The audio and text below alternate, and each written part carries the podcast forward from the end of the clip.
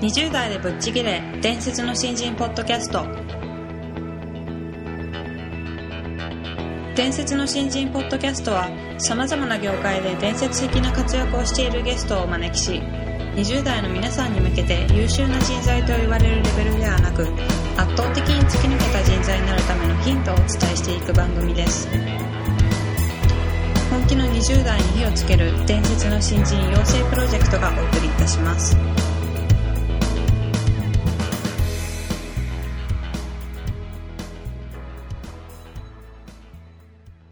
皆さんこんにちは。20代でぶっちぎれ伝説の新人ポッドキャストへようこそ。ナビゲーターの戸谷香奈です。伝説の新人養成プロジェクト小宮です。よろしくお願いします。よろしくお願いします、えー今回は前回に引き続き、うん。あの GM アドパートナーズの高橋慎太郎さんにゲストとしてお越しいただいております、はい。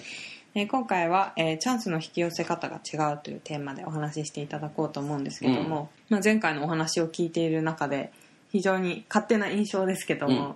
すごくチャンスの引き寄せ方がうまいのかなっていうまあなんか引きが強そうな印象を受けたんですけども、見た目もはい。割と派手だしね、そうですね、うん。あのダンディーな感じですよね。迫力が俺昔からなんですよ、あそうなんですか、ねうん。だから仕事一緒にしたこと本当ないんですけど、はい。なんかあの圧倒されるというか、うんそんな印象を受けますよね、うん。そうそうそうそう、はい。それは昔からずっと変わってないと思います。なるほど、はい。ということで、えー楽しみですね今回もそうですね。はい。ということでよろしくお願いしまます。はい。で本日もよろしくお願いします、はい、よろしくお願いします。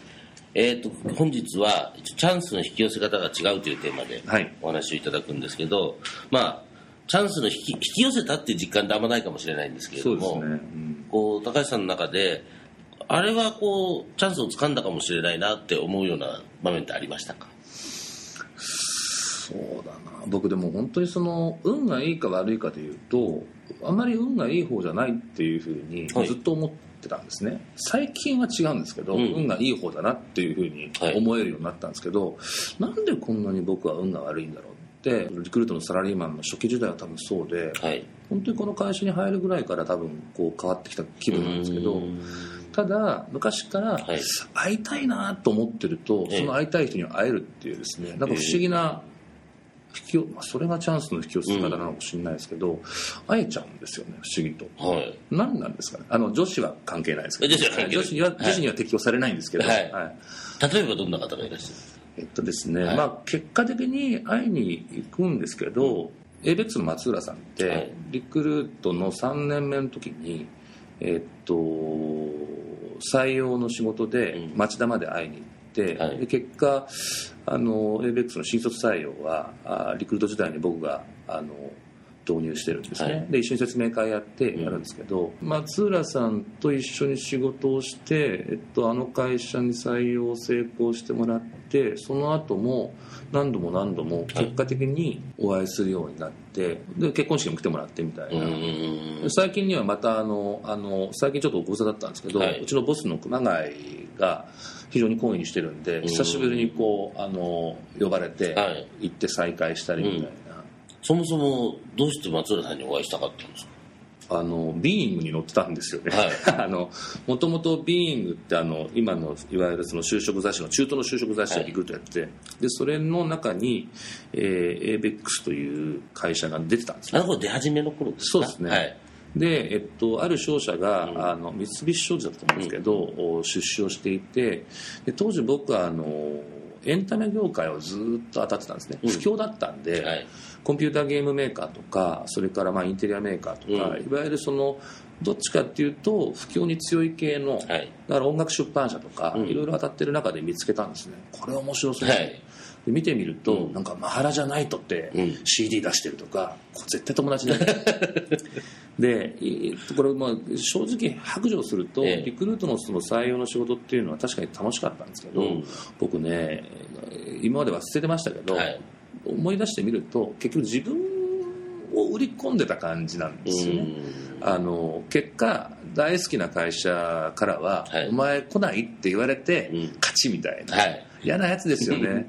でもでエビックスにもだから僕入りたかったんだと思うんですよ、うん。そのすごく興味のある会社で、はい。だから一生懸命提案もしたし、そのお話もたくさんしたしで最後やっぱりその「お前来いよ」って言われて嬉しかった。です、ででもちょっとその当時新規事業に関わっていたので、うん。えーお断りしたんですね。行きたいそうにしてたくせに お断りする本当申し訳ない。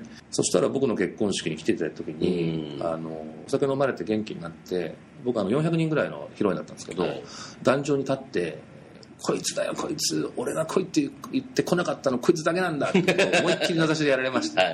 はい。まあ、そういう。えそうなんーです素敵なエピソードですね。まあそうですね忘れられないですよね、うん。でやっぱりでもその当時本当に町田の,、はい。あのマンションの一室の会社があ今ではそのレコード会社としてはナンバーワンの会社になられてるって話でいうと、本当になんていうんですかね会社って成長するんだなっていうのをすごく実感うん。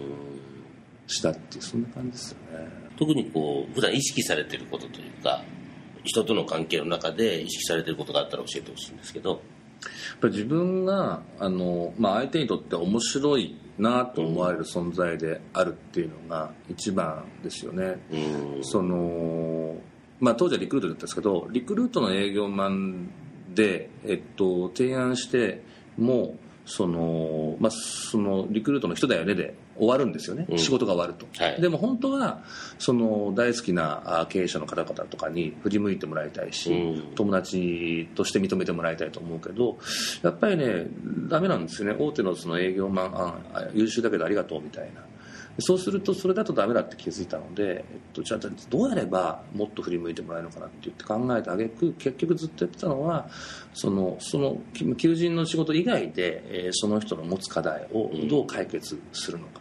何かこれ困ってるかもしれないきっとこの事業はこれからこうなっていくんじゃないかみたいなものを勝手に推測してで、えー人を紹介したり、えーそういうことを一生懸命やってでそれによってえーその人の持ってる、まあ、大大なり小なりの課題が解決すると、ふっと振り返ってくるというのはもう面白いじゃねえかみたいな。それってそのリクルートの求人の仕事だけではやっぱり到達しえないところだったんですよね。まあ、さんの話が出てきたんで当時の話で言うとその、えー実はその松浦さんと当時スクエアの副社長の鈴木さんっていう鈴木幸さんっていうんですけど、はい。この2人を引き合わせたんですねで、えっと、これは ABEX の僕はあの担当だったの求人で。で勝手にこんなことになればいいなと思って、今当たり前なんですけどゲームの中に普通のお音楽、うん。いわゆるそのあの、えっと、聴ける音楽ありますよね、が流れたらいいなと。昔はジャスラックの問題があってお金が高すぎてそういう時代じゃなかったんです。よこれ実現したら面白いだろうなっていうんで2人を勝手に引き合わせるんですよであのもうなくなっちゃいますけどあの六本木のあるエイベックスのやってた飲食店で、会ってもらって最初2人ともあのすごく人見知りして2人とも僕の方を見て喋るんですよね、はいはい。飯食いながらで途中からこうだんだんだんだんその馬が合ってきて、うん。えー最後はみんなで、まあ、二次会行こうぜみたいな話になるんですけど、その時にえー松浦さんにぜひこうゲームの中に音楽が入ったら面白いじゃないですかっていうのを話をして、えーでも難しいんだよねみたいな。でも鈴木さんと結局その後、うん安室奈美恵ちゃんのダンスのゲームがその後出てるんですよね、でさ自分のがやったというふうには僕思ってないですけどただ、そういうそのいくつかのその出会いを、うん。そのまああ課題解決という名前のもとにそのすることによって、うん。何かものが先に動くとおいやお前お前面白いねみたいな。そんなことをずっとやり続けてきたんですそんな感じですか。ね、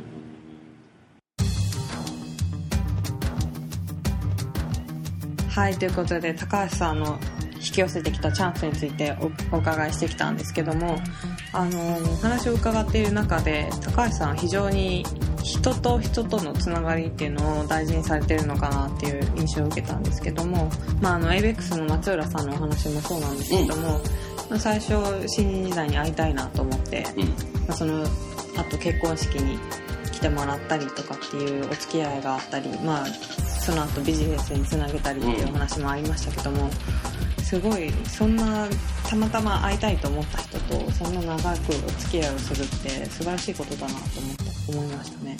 うん、あのーこれやっぱ101%の法則じゃないんですけど、はい、一度やっぱりお会いした時もこうあなんかこの人のために何かしたいなと思ったんだと思うんですよね。うんまあ、そうでしょうね。うん。はい。でそれをずっと継続的にあのしてきた結果、はい。あの長いいろんなこう人間関係ができるっていうね、ああそうでしょうね。うん、うん。案外こう営業マンのあるべき姿として、はい。こうお客様のためになりたいみたいな、はいはい。うん、でそれは別にもしかしたら直接自分のね営業の仕事にすぐにつながるとか、はい。売り上げにならないことなんだけれども、なんかこの人のためにできないかなっていうね思いではい。人ってつながっていくのでね、まあそうですよね。ううんなのでよくこう若い子は人脈はどうやって作るんですかとか、えーうん。いう人が多いんですけど確かに方法論では語り尽くせないというか、うん。そのノウハウを知っただけではなかなか気持ちが伴わないとできないかなうん。で慎太郎さんもおっしゃってたんですけど、はい。やっぱりこう人脈を求めて何か動いてるわけじゃなくて、はい。なんかその人のためを思ってたら、はい。結果的にそれが継続的にお付き合いにつながって、あの相手もそんな気持ちになってくるとね、はい。こいつのためならやってやろうみたいな、うん。なんかそういうのがこう結果的な人の脈ではい。人脈って言われるんだろうから、そうですね。うん、なんかそういう意味ではすごくこう正しい人のつながり方をね教えてもらったなって気がしますね。うんそうですね。